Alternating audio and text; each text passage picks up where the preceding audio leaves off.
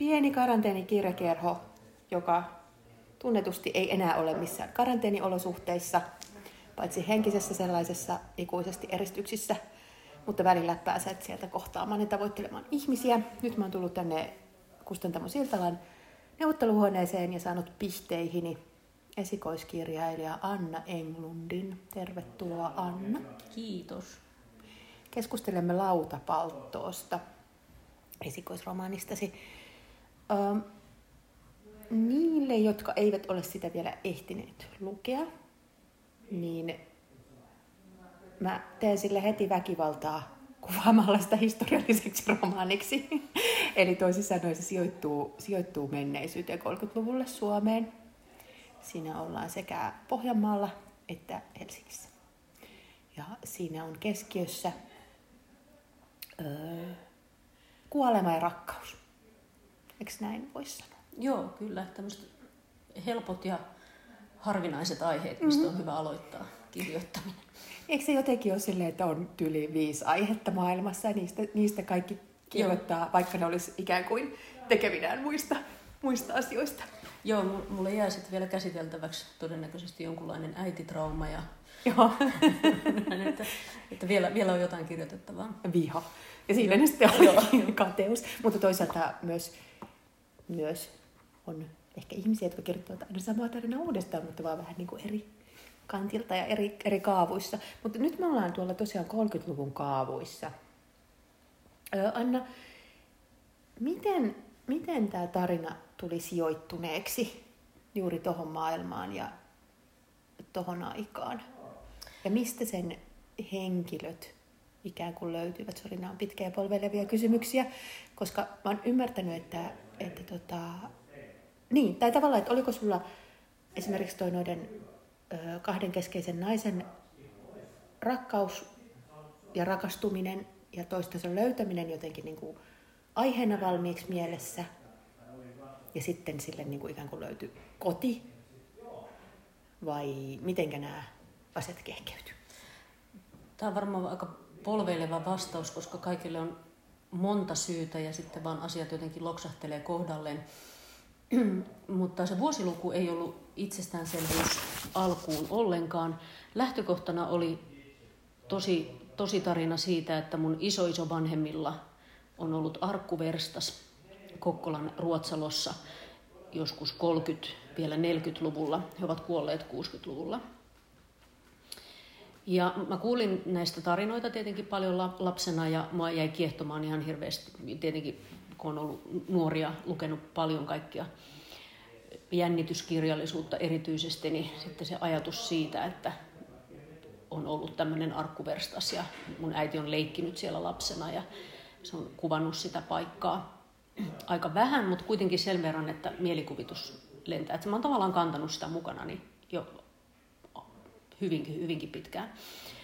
Sitten toinen ajatus oli se, että mä halusin kirjoittaa rakkaustarinan kahdesta naisesta, koska suomalaisessa kirjallisuudessa semmoista historiaan sijoittuvaa rakkaustarinaa ei ole. Ja erityisesti mua tietenkin kiinnosti se, että, että se on ollut rikollista ja siitä on tuomittu. Ja 30-, 40-, 50-luvulla on joka vuosi tuomittu naisia vankilaan haureudesta. Ja ihan tämä niin kuin, yksityiskohta kiinnosti tietenkin ihan älyttömästi, mm. koska se, se on täältä päin katsottuna ja tällä, tästä hetkestä katsottuna tosi käsittämätön asia ja siitä on kuitenkin niin vähän aikaa. Ja nämä on ehkä ne kaksi semmoista lähtökohtaa, jotka jotenkin, että nämä lähti yhdistymään. Sitten taas tässä tarinassa on vanhanainen Manta, joka kertoo monologejaan ja hän on taas olemassa enemmänkin kielellisenä hahmona. Että se on syntynyt sen kielen kautta – Musta tuntuu, että mulla ei ole vieläkään hänelle niin kuin mielessä edes kasvoja, Joo. että se on olemassa siellä kielessä ja se tietenkin tulee mun suvun naisten tavasta puhua ja olla olemassa. Mun suvussa on semmoisia tosi vahvoja naishahmoja ja niiden semmoinen niin olemisen tapa on niin kuin ihan selvästi, selvästi tuossa tekstissä. Mm-hmm. Ja se on syntynyt varmaan ihan ensimmäisenä, eli se mantan kieli. Joo. Ja sitten tavallaan nämä kolme asiaa on yhdistynyt.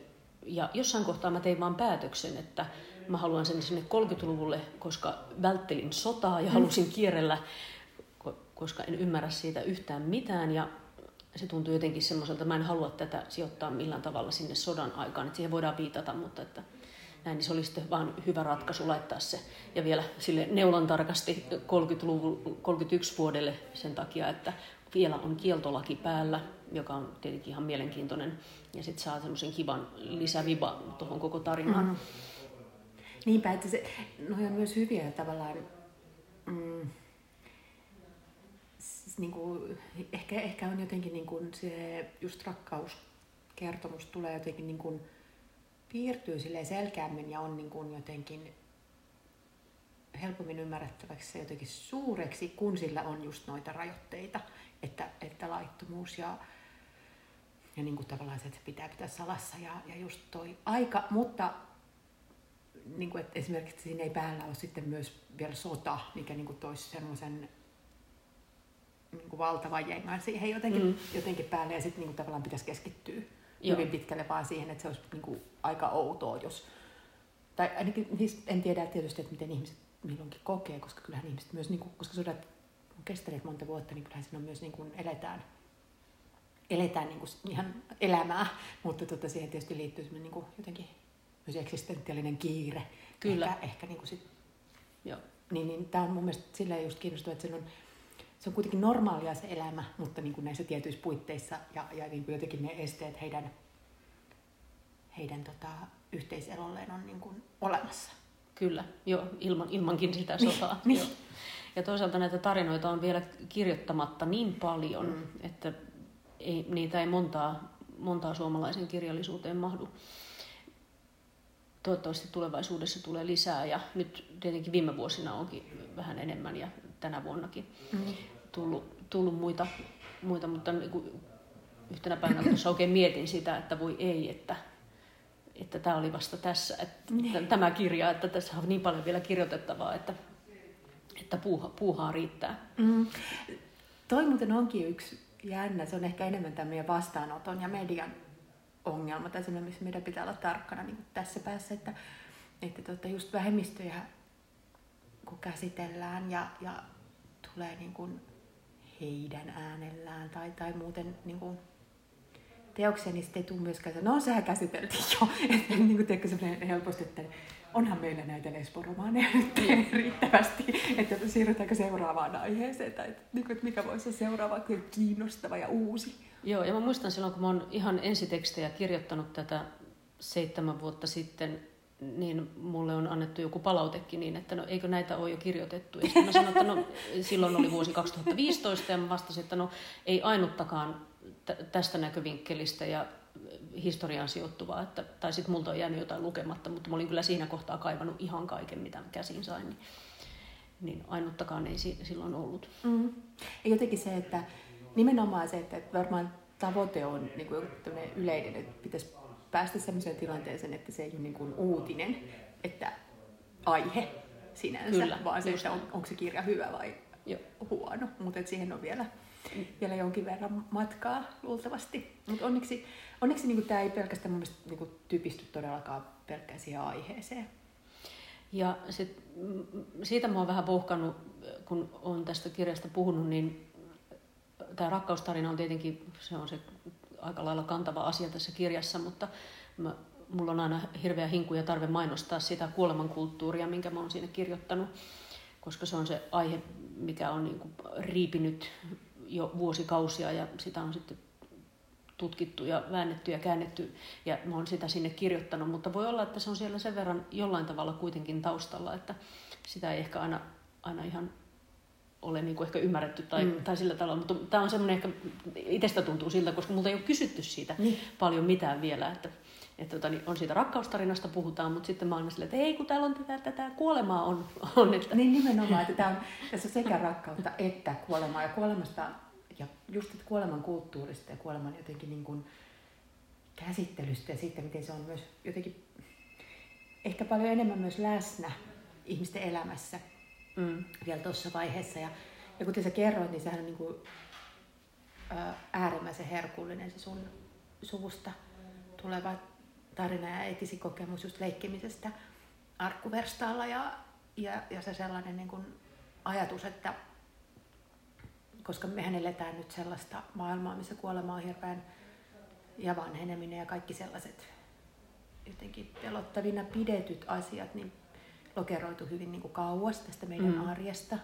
Ja sitten taas 30-luvulla, 30-luvun alussa ollaan vielä sellaisessa maassa, että esimerkiksi lapsia kuolee tosi paljon ja, ja, ja Suomi on niin kuin kehittyvä maa, mutta tota, hyvin köyhä vielä ja, ja on ollut sisällissota ja on ollut Espanjan tauti, on niin kuin naismuistissa hyvinkin, hyvinkin tota, lähellä ja ylipäätään se, että porukka kupsahtelee ja aina kuolee kotonaan ja, ja niin kuin vainajat on läsnä.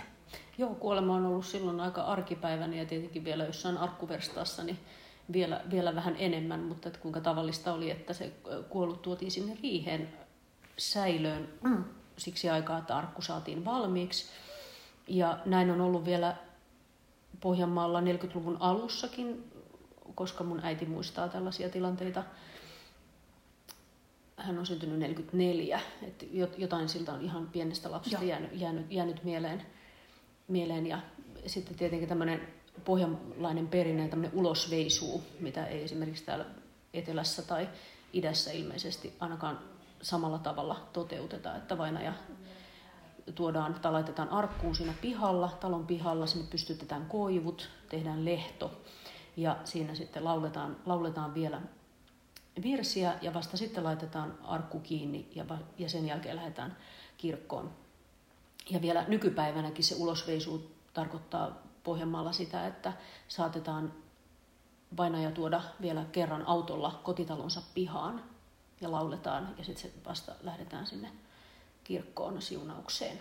Et se on semmoinen, mitä siellä edelleenkin tehdään. Okei, kiinnostavaa. Se säilyy, säilyy vielä. Joo, että tämmöisessä muodossa. Ja sitten ihan niin, että sairaalassa on myös kappeli, jossa tehdään ulosveisuu erikseen, joka voi olla vielä er-, edellisenä päivänä ja vasta seuraavana päivänä mennään kirkkoon. Eli... Joo, joo.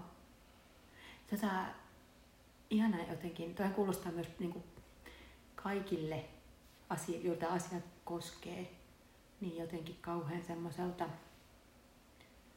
öö, hyvältä tavalta hyvästelee myös sillä niin kuin antaa sen vainajan hyvästellä se koti. Että, että hän ei niin kuin ole vaan just jossain eristettynä jonnekin kylmään sairaalas, ensin sairaalasänkyyn oletettavasti ja, ja sitten tota, niin kuin kaukana, kaukana kotoa. Ja täällä on ollut siis semmoinen pakanallinen Siltä se vähän kuulostaa niin, lehtojen niin ta- tausta. Joo. Joo, ja se ideahan oli nimenomaan se, että kun se tota, veisataan, ulos veisataan siinä ovella, niin sitten se henki ei jää kummittelemaan sinne taloon. Nimenomaan. Ja sitten se saa myös tiedon, koska siis, siis kummitukset on vähän semmoiset, että kummittelee sen takia, että ne ei tiedä kuolleensa, niin tuossahan, kun hän käy läpi tämän rituaalin, niin saa myös paineen tiedon, että okei, aika siirtyä toisen puoleiseen. Tosin tässä kirjassa käy niin, että vainaja vähän jää kyllä kummittelemaan tämän Mantan mieleen, koska mm-hmm. Manta ei oikein käsitä sitä, että, että hänen miehensä on kuollut ja sitten vaipuu vähän semmoiseen harhaiseen, harhaiseen maailmaan, mutta se on niin kuin osa sitä semmoista niin kuin tapaa käsite, käsitellä kuolemaa. Eli siihen kuuluu semmoinen kieltäminen, mm. joka ilmenee sitten niin, että hänelle se on edelleen elossa mm. hyvinkin pitkään, kunnes sitten tarinan edetessä se alkaa pikkuhiljaa joustamaan siitä ajatuksesta, että sitä ei olekaan olemassa.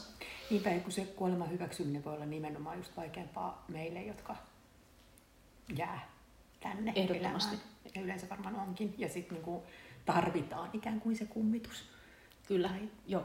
Tai se, että ei halua päästä siitä irti. Joo, ja se, joo, ja se kummitus on, se on hyvä apuri, mm. koska se, se oikeasti auttaa. Se, se, sehän voisi ajatella niin kuin, niinkin, että se suojaa tavallaan sitä ihmistä niin kuin tosi pahalta, pahalta järkytykseltä, että se on myös hyvä asia. Mm. Eikä välttämättä niin, että toi on nyt hullu, kun se näkee noita noita kummituksia. Et on varmaan sitäkin, mutta myös se, että se on hänelle itselleen kuitenkin se parempi ratkaisu kuin se.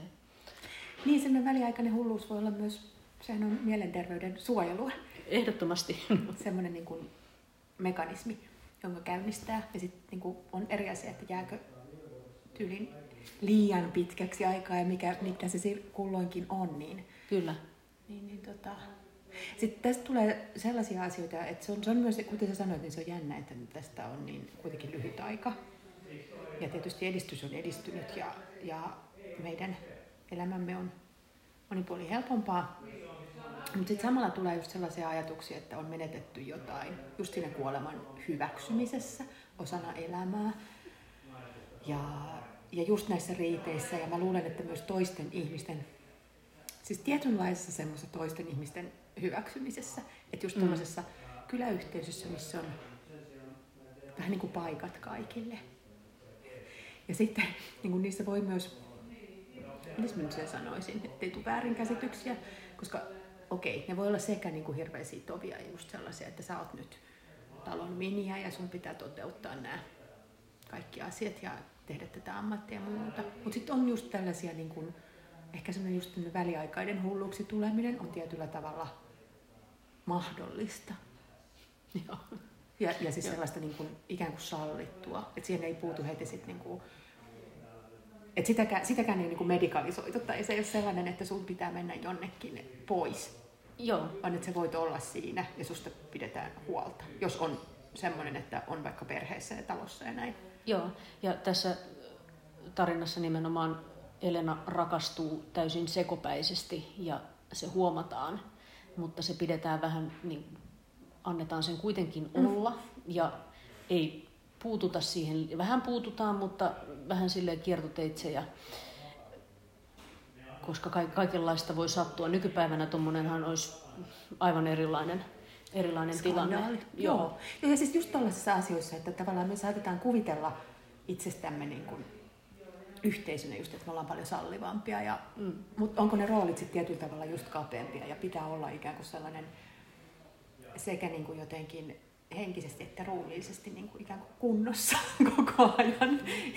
ja sitten tällaisia niin kuin, jotenkin epärationaalisia hulluuden hetkiä ja niin just hullua rakastumista, niin sillekään ei välttämättä ole tilaa sillä lailla. Joo, ja toisaalta häpeä on ollut varmaan tuohon aikaan aika hyvä, että kukaan muu, muu saa tietää, varsinkin tässä tilanteessa, mm. kun on rakastunut naiseen, joka on ollut tietenkin äärimmäisen häpeällistä, mutta myös semmoista niin outoa, että kun sille asialle ei ole ollut sanoja, että niin, ole kieltä joo, sille. Että sillä ei ole niinku kieltä, kieltä, tai no, tosi semmoisia niinku outoja, outoja ilmauksia, että ei, lesbosanaa ei käytetty vielä siihen mm. aikaan jossain kirjallisuudessa ehkä saatto, saatto olla joku tämän, tämän tyyppinen, tyyppinen, mutta esimerkiksi housunainen oli aivan, aivan pätevä tai epätavallinen seksuaalivietti Joo. on myös aika hauska.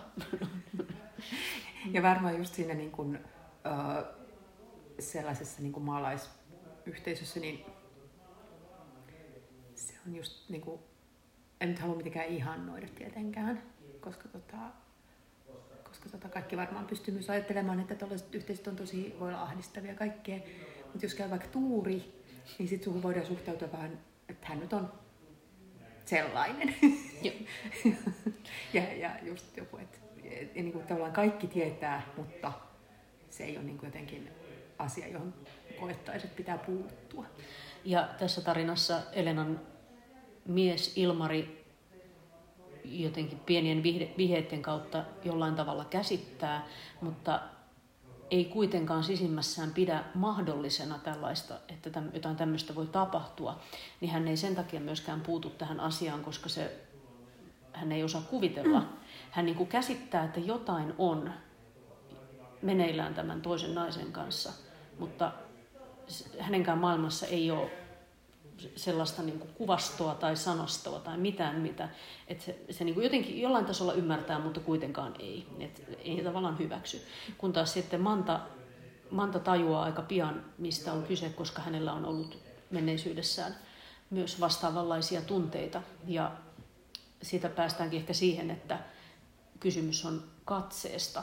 Ja katse mainitaan tässä tarinassa aika monta mm-hmm. kertaa. Ja se on semmoinen tunnistaminen, jo, joka on varmasti kaikille homoseksuaaleille tuttu, tuttu asia, että kun ollaan vieraassa ympäristössä ja vieraassa paikassa, sä haet kaltaisiasi ihmisiä, niin se tietynlainen katse, se puoli sekuntia, vähän liian pitkä, voi olla se, mikä niin kuin ratkaisee.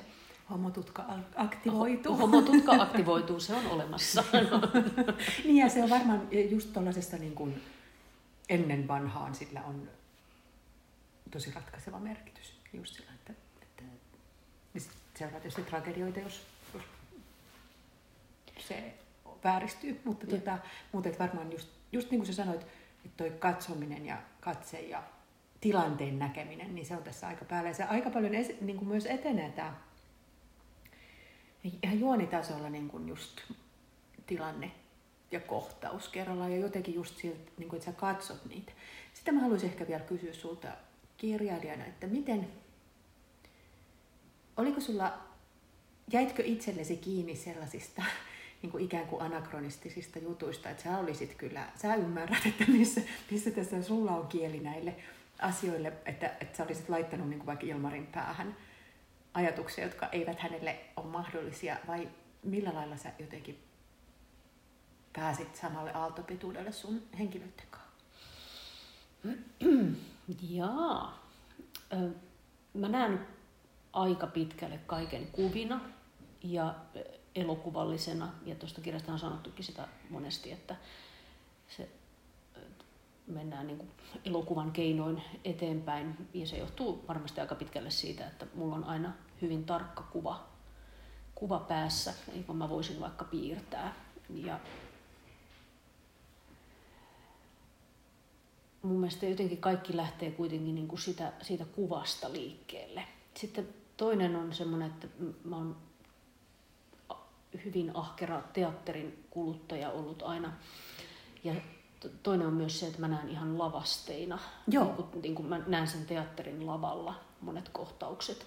Ja mä huomaan, että mä kirjoitan joskus, niin se saattaa lähteä semmoista niin kuin dialogista, jonka mä sitten turvotan mm-hmm. niin pullataikina. pullataikina joo, maisesti sitten vasta myöhemmin niin kuin toisenlaiseen muotoon.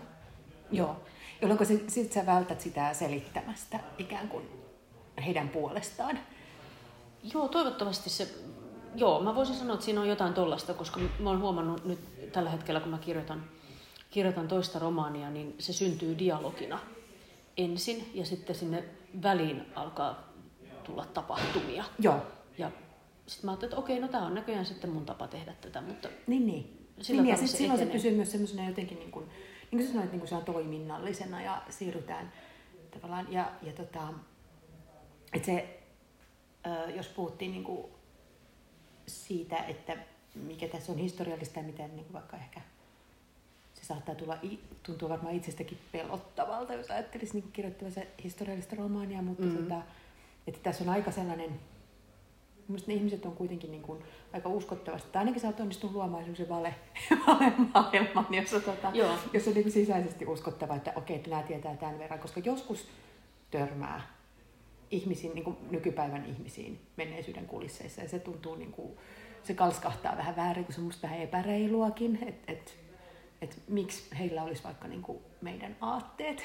Mm. niin kuin, ja sitten pystyy erottamaan sen niin kuin just tunteet ja rehellisyys ja vaikka rakkaus, mitä Ilmarikin tuntee tuota Elenaa kohtaan. Et, et, niin kuin, et, ja ne, niin kuin ne ristiriidat ja just jotenkin sellainen, että et hänestäkään ei tule myöskään välttämättä mikään karikatyyri jostain niin kuin vihaisesta miehestä. Niin ja sitten tietenkin kun mua on naurattanut aina, kun joku kysyi multa vaikka pari vuotta sitten, että minkälaista sä kirjoitat, ja sitten mua nauratti joka kerta, kun mä vastasin, että historiallista. Ja se kuulostaa hirveän mahtipontiselta, ja mä en vieläkään koe sitä sellaiseksi. Se johtuu ehkä siitä, että mä oon aika nostalgikko, ja mun sielunmaisema on semmoinen vanha torppa. Mä oon kasvanut maalla, mä oon peltojen keskellä. Kaikki mun ympärillä olevat asiat on ollut aina vanhoja. Ja mä oon jotenkin mielessäni elän, elän jossain tietyllä tavalla jossakin menneessä. Mua ei kiinnosta nykyaika, mua ei kiinnosta mikään uusi Joo. kaikki ilmiöt, musta kaikki on vaan ihan hirveää nykyään, niin musta on kiva paeta, paeta siihen maailmaan. Ja toi, toi maailma tuntuu mulle tutummalta, vaikka mä en olisi siellä itse Niin, niin, niin. kuin nykypäivä. Joo. Ja se, mä en osaa oikein muuta kuin selittää sillä kuin sitä, että mä elän jossain jossakin semmoisessa menneessä. Että jos joku, vaikka esine on vanha, niin se lähtökohtaisesti on jo kiinnostava sillä, sillä tavalla. Joo. Ja se, Joo. Siinä on niinku kerrostumia. Ja... Joo, joo, se on ollut mulla ihan semmoinen lap- lapsesta asti. Se on varmasti se ympäristö, missä, mm-hmm. on, missä on kasvanut se 200 vuotta vanhassa maalaistalossa. Kyllä, niin kyllä. kyllä se on niin kuin ruokkinut mielikuvitusta jo, jo silloin. Eli tavallaan tuo ympäristö, mistä mä kirjoitan, on täysin tuttua.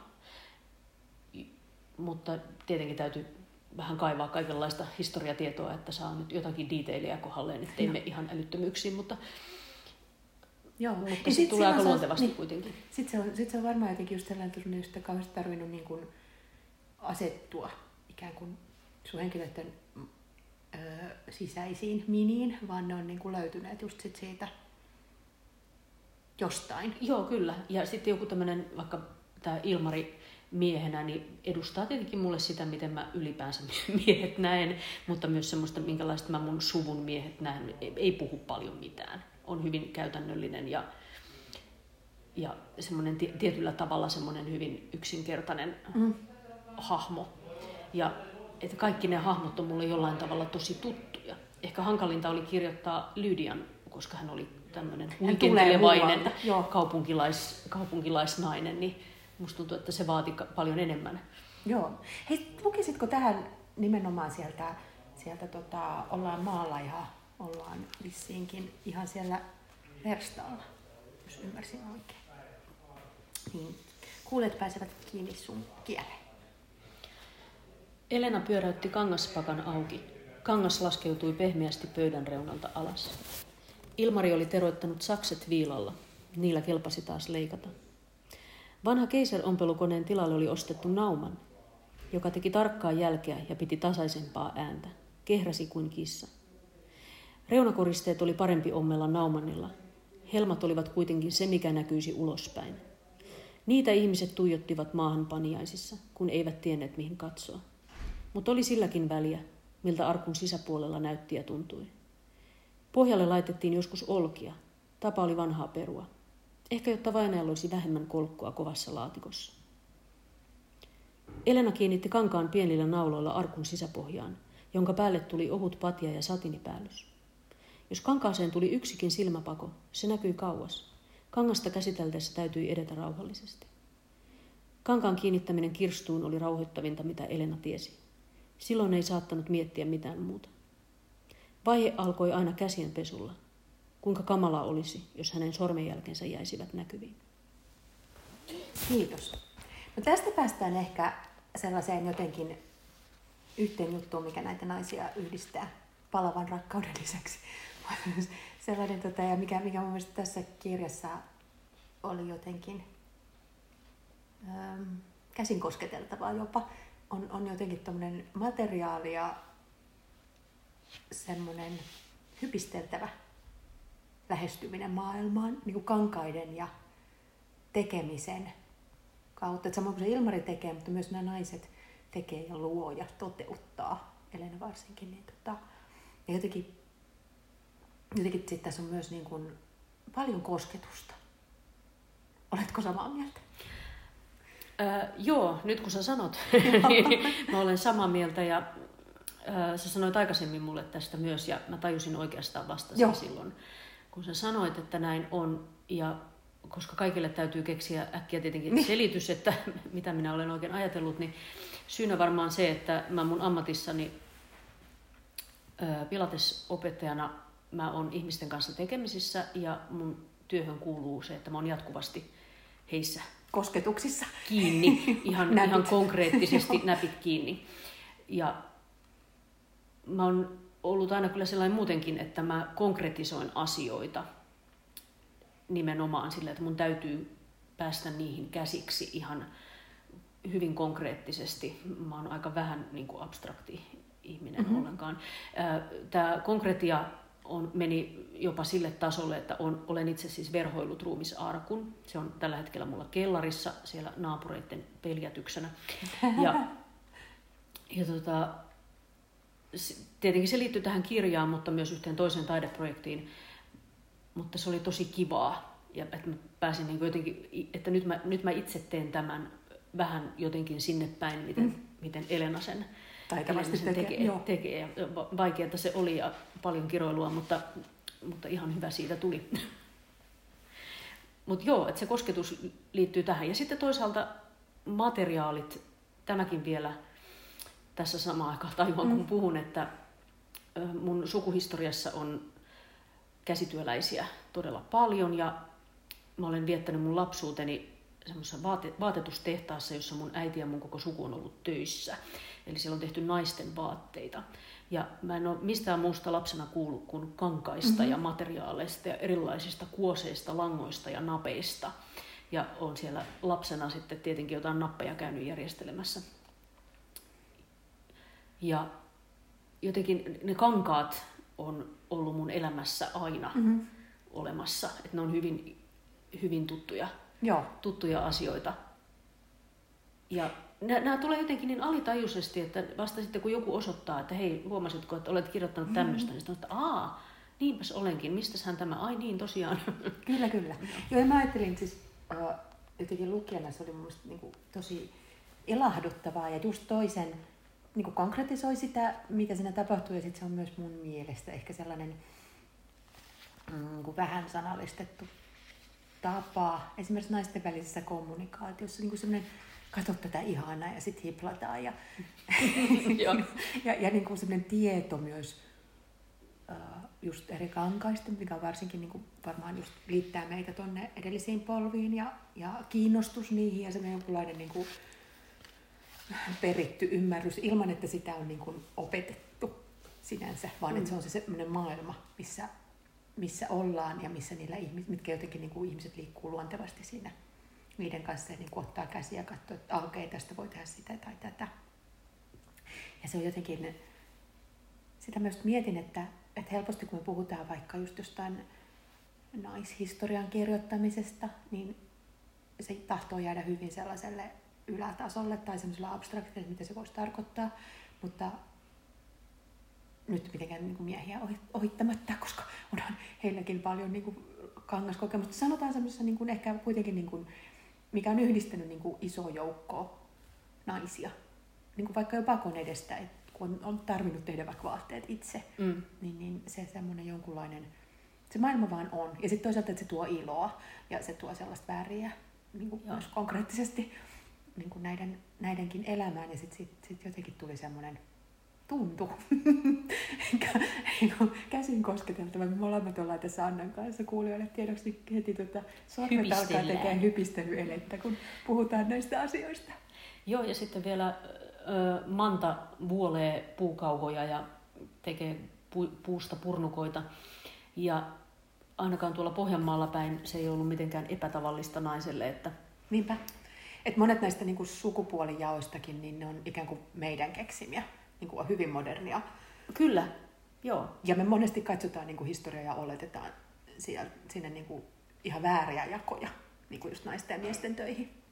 Joo, ja sitten tässä on paljon sitä, mä huomaan, että jotenkin itse on kasvanut semmoisessa tietyn tyyppisessä maailmassa, missä on ollut monta vahvaa naista. Ja kaikki on ollut pärjääviä, osaavia, kykeneviä, ihan mihin vaan. Mm. Ja mun jotenkin mun oma naiskuva tulee sieltä. Joo. Ja se kantaa sitten jotenkin aika pitkälle niin kuin mun omassakin olemisessa, että mä en ole ikinä ajatellut, että on jotain, mitä mä en voisi tehdä. Nimenomaan. Vaan niin kuin sukupuolen, sukupuolen takia. Joo. Ja se on mun mielestä mielenkiintoista, että kun nykyään jotenkin, mulla on itsellä vähän sama suhde omaan niin kuin menneisyyteen, ja esimerkiksi mun äiti on mun mielestä ihminen, joka vaan niin kuin tekee mitä haluaa, ja, siis, ja niin kuin hommat hoituu ja niistä ei tehdä kynnyksiä ja semmoisia, että iken voi. Mm. Mutta tota, sitten välillä törmää sellaiseen just feministiseen keskusteluun, niin kuin ikään kuin tämä asia olisi keksitty vasta nyt.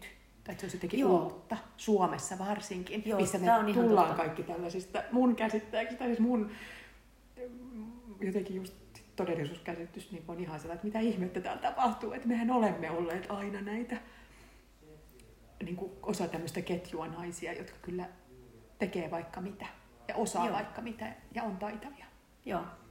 Ja itse kun on kasvanut sen tyyppisessä ympäristössä, että kaikki, kaikki naiset, niillä pysyy kaikki työkalut käsissä siinä missä kaikilla miehilläkin, niin sitten aikanaan kun itse on muuttanut 20, yli 20 vuotta Helsinkiin, niin muistan, että mä niin kuin jotenkin täällä törmäsin vähän semmoiseen, että, että mitä ihmettä nämä kaupunkilaiset, että, että miten nämä on nämä peukalo keskellä mm. kämmentä. Kauhea yleistys nyt ja hirveä sanoa näin, mutta muistan ajatelleeni tällä tavalla.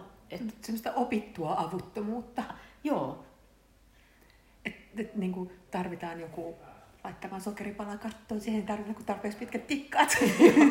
Just näin, joo. Hyvin korkeat välillä. Mutta tota, joo, ja siis se oli mun mielestä jotenkin kai tässä kirjassa niin kuin just se, mm, nämä asiat on sellaisia, mitkä, mistä niin kuin puhutaan paljon, ja sitten ne jää helposti sanahelinäksi, just kaikki sukupolvien ketjut ja naisketjut ja et, niin kuin tämmöinen peritty hiljainen tietous, niin tässä mun mielestä aika hyvin sä nimenomaan kuvitat kuvitat sitä, että mitä se voisi olla. Joo. Ja jotenkin myös, niin ainakin mulle lukijana. En tiedä, että varmaan on erilaisia lukijoita, niille kolahtelee siellä eri kohdat, mutta mulle ainakin jotenkin toi maailma oli aika, itse asiassa kanssa aika tuttu. Mä oon myös ollut lapsena sellainen, ää, elänyt erilaisissa menneisyyksissä helpommin kuin nykyisyydessä. Mikä saattaa kyllä siitä on monia monia tota, kirjallisuuden ystäviä. Um, niin, jos me puhutaan nyt tästä hankalasta Lydiasta. Hän, hän siis edustaa myös sellaista jotenkin, että toisaalta, että jos toi maalaismiljö on sellainen, mikä on säilynyt aika muuttumattomana, nyt niin kuin varmaan ainakin muutaman sukupolven siitä taaksepäin, ja, ja elämänmeno on mennyt siten kuin on, ja niin kuin ne ovat kaukana valtakunnan polttopisteistä, niin tota, sitten niinku tavallaan kaupunki hyökkää kuvioihin ja vaatii, vaatii oman osansa ja ratikat kolistelee ja on se lakapakoita ja, ja, ja huimaa menoa. Ja tavallaan niin kuin myös se moderni on just tuossa tulossa niin kovaa vauhtia. Ja Lydia on ehkä sen tämmöinen airut. Joo, Lydia on taiteilija, hän on valokuvaaja, hän on käynyt ulkomailla, hän puhuu kieliä, hän on maailmannainen ja kuitenkin vähän enemmän varallisuutta, tai oikeastaan aika paljonkin enemmän. Ei luokka on vähän eri. Joo, luokka on eri. Ja sekin on tietenkin tosi, tosi kiinnostavaa. Ja en ajatellut tietenkään semmoista, mä en halunnut itse korostaa liian paljon, koska se on tavallaan toinen tarina, jos olisi mennyt liikaa tämmöiseen niin kuin luokka, mutta se on kyllä pyörinyt mielessä hyvinkin paljon, koska se kuitenkin on tässä, mm. tässä olemassa ja kyllähän se sieltä, sieltä esiin tuleekin, varsinkin siinä kohtaa, kun Elena istuu illallispöytään Lydian ja hänen isänsä kanssa ja isä kertoo viineistä, joka menee Elenalta täysin ohi. Miten sä sitten pääsit sen Lydian kimppuun? Mä mietin, että onko just se, että hän on valokuvaaja ja sä ajattelet kuvien kautta. Niin, niin auttoiko se jotenkin mm. luomaan No se häntä? varmaan auttoi vähän sen, mutta Lydian kohdalla täytyy aika paljon lukea kaikenlaista historiallista materiaalia. Että se on niin kuin vaatinut enemmän, enemmän, että mikä, mikä oli mahdollista kaupungissa siihen aikaan. Mm-hmm. Ja ainakin oma yllätys oli se, että se tosiaan, mä jotenkin ajattelin, että se olisi niin jotenkin vielä, vielä niin kuin vähäisempää, mutta että se on aika suuri ero ollut maassa. Se on edelleenkin maalta tulevat naiset. Silloin kun mä oon tullut 20 vuotta jo. sitten Helsinkiin, niin mä oon huomannut ihan valtavia eroja. Ei ne ehkä täällä asuvat sitä välttämättä käsittänyt, mutta että jos on ollut 20 vuotta sitten jo jotenkin mun mielestä ainakin ihmeellistä, niin saatikka sitten 30-luvulla, että kyllä ne ero, erot on ollut suuria. Niin, ja se tosiaan on, että tämä on mun mielestä myös sellainen asia, minkä niin kuin helposti me oletamme just sieltä ennen sotia, että ne tota, että, että se elämä olisi ollut pakosti just niin kuin naisille tosi sidottua ja ankeeta, että se on niin kuin suunnilleen sellainen niin kuin mielikuva jostain viktoriaanisesta Englannista, mikä sekään ei ollut sille yläluokalle, mm. jolla oli mahdollisuuksia, niin mm. et, et enemmän se oli sit sitä, että niin kuin pitää pitää tietty fasadi, mutta sitten se fasadin takana saa touhuta suunnilleen, mitä huvittaa. Just näin. Ja, ja niin kuin kunhan pysyy tietysti jossain niin rekisterissä just tapojen ja tällaisten asioiden kanssa. Mutta, tota, mutta, mutta niin kuin sanoit, niin sieltä löytyy kyllä sellaisia jo yksilöitä ja, ja piirejä 30-luvulla, jo, jo jopa Helsingistä. Kyllä, kyllä. Ja valokuvaus oli naiselle semmoinen oikein hyväksytty ammatti jo 1800-luvun lopulla, että se ei ollut, naisvalokuvaajat ei ollut mitenkään harvinaisia, vaan se oli oikein semmoinen hyvä, mm-hmm. hyvä ammatti. Silloin puhuttiin siitä vielä aika paljon, että onko se taidetta. Se ei oikein ollut taidetta. Varsinaisia valokuvanäyttelyitä ei vielä järjestetty siihen aikaan, ne tuli vasta paljon myöhemmin. Tai valokuva tunnustettiin taiteeksi varmaan vasta joskus 70-luvulla. Et, että sekin, se, tässä niin se, on myös vähän sellainen, siitä. Niin, joo. joo. Ja sellainen, tota, just että nyt ne ei luule itsestään liikoja, mutta se on sellainen kuitenkin niin kuin, vaatii tarkkuutta ja kaikkea naisellisia hyveitä myös. Kyllä, joo. joo. Ja sitten to, toki siinäkin on ollut mies- ja valokuvien välillä aikamoista kränää, kränää mutta se on ollut semmoinen siisti sisätyö tietyllä tavalla, mm-hmm. vaikka se, se, verrattuna ehkä tota, niin, niin, kuvataiteilijoihin tai jonkun muun taidemuodon. Niin, se sopii just semmoisen sivistysperheen sivistyneelle Joo. tyttärelle hyvin. Joo, ja sitten pimiö oli helppo järjestää kotiin, jos varsinkin oli vähän isompi, isompi mm-hmm. töölöläisasunto, niin mm-hmm. Joo, se ei vaadi liikaa, mutta sitten se kuitenkin antaa ja tekee hänestä varmaan kiinnostavan keskustelukumppani myös. Ja musta oli tosi mielenkiintoista löytää niin historiasta juuri sellaisia, että 20-30-luvulla niin täältä todella matkattiin Saksaan, Berliiniin hakemaan vaikutteita ja opiskelemaan valokuvausta ja, ja Saksasta ja nimenomaan Berliinistähän kaikki, mm-hmm. kaikki tuli. Myös tietenkin lesbohistorian mielessä mielenkiintoisia juttuja pelkästään naisille tarkoitettuja ravintoloita oli Berliinissä 20-luvulla siis monia kymmeniä, mikä nyt tästä päivästä ja tästä hetkestä käsin tuntuu ihan käsittämättömältä, että näin on, näin on ollut. Mm-hmm. Ja sehän tekee Lydiasta aivan ihmeellisen maailmannaisen. Kyllä. Se, se hänen maailmansa on todella erilainen se, että missä Kyllä. Helena on kasvanut. Kyllä, joo, ja mun mielestä tämä osoittaa myös just sitä, että me helposti myös luodaan sellaisia just niin kuin yksinkertaistuksia historiasta, että, että just sitä semmoista pussinperäajattelua ja että ö, itse asiassa, no esimerkiksi Sirpa Kähkösen kanssa ollaan puhuttu tästä aikaisemminkin, että, että meiltä on vähän niin kuin viety historiasta kaupungit pois. Ja just se, että jotenkin korostettukin sitä, että niin kuin, maalaisuutta varmaan niin tietyissä tämmöisissä kansallisissa rakennus, jutuissa, mutta että se just, että kuinka kansainvälisiä kaupungit ja kaupunkilaiset ovat olleet, että tänne on tullut porukkaa ja täältä on lähtenyt jatkuvasti tämmöinen niin kuin matkustaminen ei ole mikään uusi keksintö. Että se on tietysti vaatinut erilaisia panostuksia, mutta tota, ikkunat on ollut jo auki Eurooppaan. Kyllä. Tässä vaiheessa vahvasti. Lukisitko se sieltä, sieltä tota, nimenomaan sieltä ratikka kolehtelee?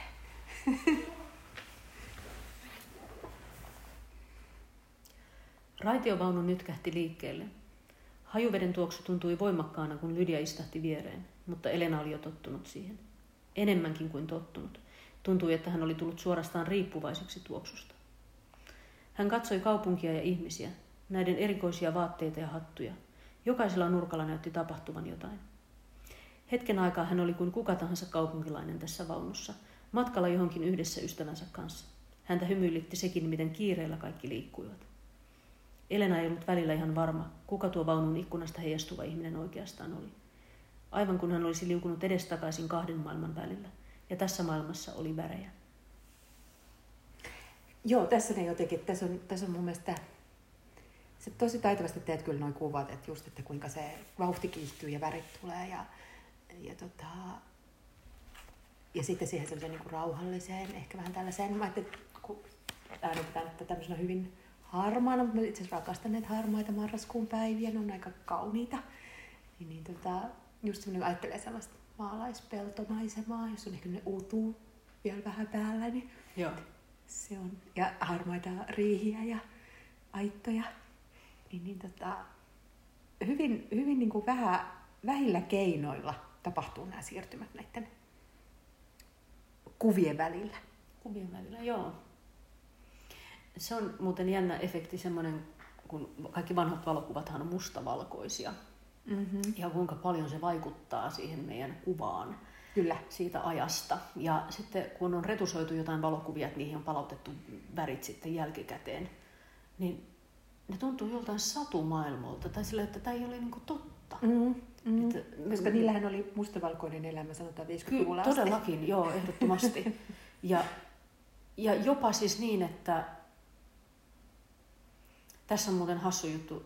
Mä näen sen 30-luvulle sijoittuvan kirstuverstaan väreinä ja 30-luvun kaupungin Mustavalkoisena. Ja se toki liittyy siihen kuvamateriaaliin, Nimenomaan mitä se, on, että- mitä on katsonut. Mutta sitten siellä saattaa olla sellaisia värinpurskahduksia, niin kuin just joku värikäs huivi. Joo, just näin, joo. Joo. joo. Kyllä. Mutta niin, ja sitten sehän toisaalta onhan sekin myös totta, että, että varmaan niin kuin valtaosa ihmisillä esimerkiksi on ollut paljon tota, käytännön syistä niin kuin mustia vaatteita, semmoisia niin kuin, sanotaanko värittömiä, neutraaleja värejä, jotta niissä ei näy pölyä ja likaa ja kaikki. Ja niin kuin se on mahdollista vaikka päällystakeissa. Joo. Semmoinen pomppa. No se, se tota, että kyllä Helsingissä esiintyy vieläkin hyvin mustavalkoisena. joo. Mutta tota, joo, toi on hauska, että mit, miten ne, missä on väriä ja missä ei. Mun mielestä tuolla sun, sun siellä kirstuverstailla, siellä kyllä on, mutta ehkä sellaisia aikaa pehmeitä puunsävyjä. Joo, todennäköisesti sitä puumateriaalia on aika paljon ja kankaatkin tosin on lähinnä vain mustaa ja valkoista. Niin. Että- Niin, että ne millä ne kirstut verhoillaan, mutta sitten tota, täällähän ollaan sitten kaupungissa päästään jotenkin just, just hiplaamaan niitä kaikkia, kaikkia värikkäitä ja ihania jotenkin ylellisiä Joo, ylellisiä asioita ja, jotenkin, ja sitten se, sit se kosketus on just siinä ihokosketuksessa ja kaikessa, niin se on mielestäni jotenkin, tää on jotenkin tosi semmoinen konkreettista tekstiä, ja sitä on it- siksi tosi ihana lukea. ja mä sillä tavalla, sitä kautta pystyn käsittämään tavallaan semmoisen kankaiden hamstrauksen, mitä Mhm. mm-hmm. Elenakin on sitten tuossa tehnyt, että sillä on kankaita ja sitten kun se lähtee karkuun, karkuun Helsinkiin, niin se pakkaa, pakkaa niitä kankaita, kankaita mukaan, mutta tämäkään ei varmasti olisi ikinä päätynyt ehkä kirjaan, jos ei olisi sitäkin, sitäkin historiaa, että lapsena nähnyt mitään muuta kuin kangasryykkiöitä. Ja sitten se kangas on myös sehän on niin kuin mielikuvituksen väline. Että jos on joku ihana kangas, josta ei välttämättä ikinä edes tehdä mitään, tai jos, muistan, koska mulla oli lapsena niin kuin tilkkuja jostain niin kuin ihanista. Niin kuin mun mielestä Joo. kaikkein ihanimmista silkeistä tai jostain, ja joku sametti ja miltä se tuntui. Ja tota, jotkut värit just tietyt. Ja niistä ei ole tarkoituskaan tehdä Mm. mitään, mutta niistä saattoi kuvitella. Kyllä. Miljoonia mahdollisuuksia avautui siitä. Että, ja ehkä just se, että se on se kangas, josta ei tehdä mitään, niin se niin kuin säilyy sellaisena myös niin kuin porttina omaan mielikuvitusmaailmaan ja, ja niin kuin mahdollisuuksiin, vaikka todellisuus olisi mitä tahansa. Kyllä, joo, ja kyllä mä tunnistan tuon, vaikka mä en osaa itse omella yhtään mitään, niin, niin saatan käydä hypistelemässä Joo, kangas ja haaveilen, että te, teen näistä joskus jotain, vaikka en omista ompelukonetta, enkä osaisi todellakaan tehdä yhtään mitään, mutta se, Ja se on varmaan parempi, että niitä edes niin varsinkaan omin neuvoin yritä toteuttaa, vaan siinä on se, että se on niin kuin satukirja tai sellainen. Että, joo, juuri näin, joo. ja vähän niin kuin taidegalleria, että, että tällaisiakin maailmoja on. Ja tässäkin on mahdollisuuksia. Hei Anna Englund, me päästiin jotenkin ihanan syvälle kangaspiloihin tässä keskustelussa. Lämmin kiitos. Kiitos, tämä oli siistiä. Kiva. Hyvä.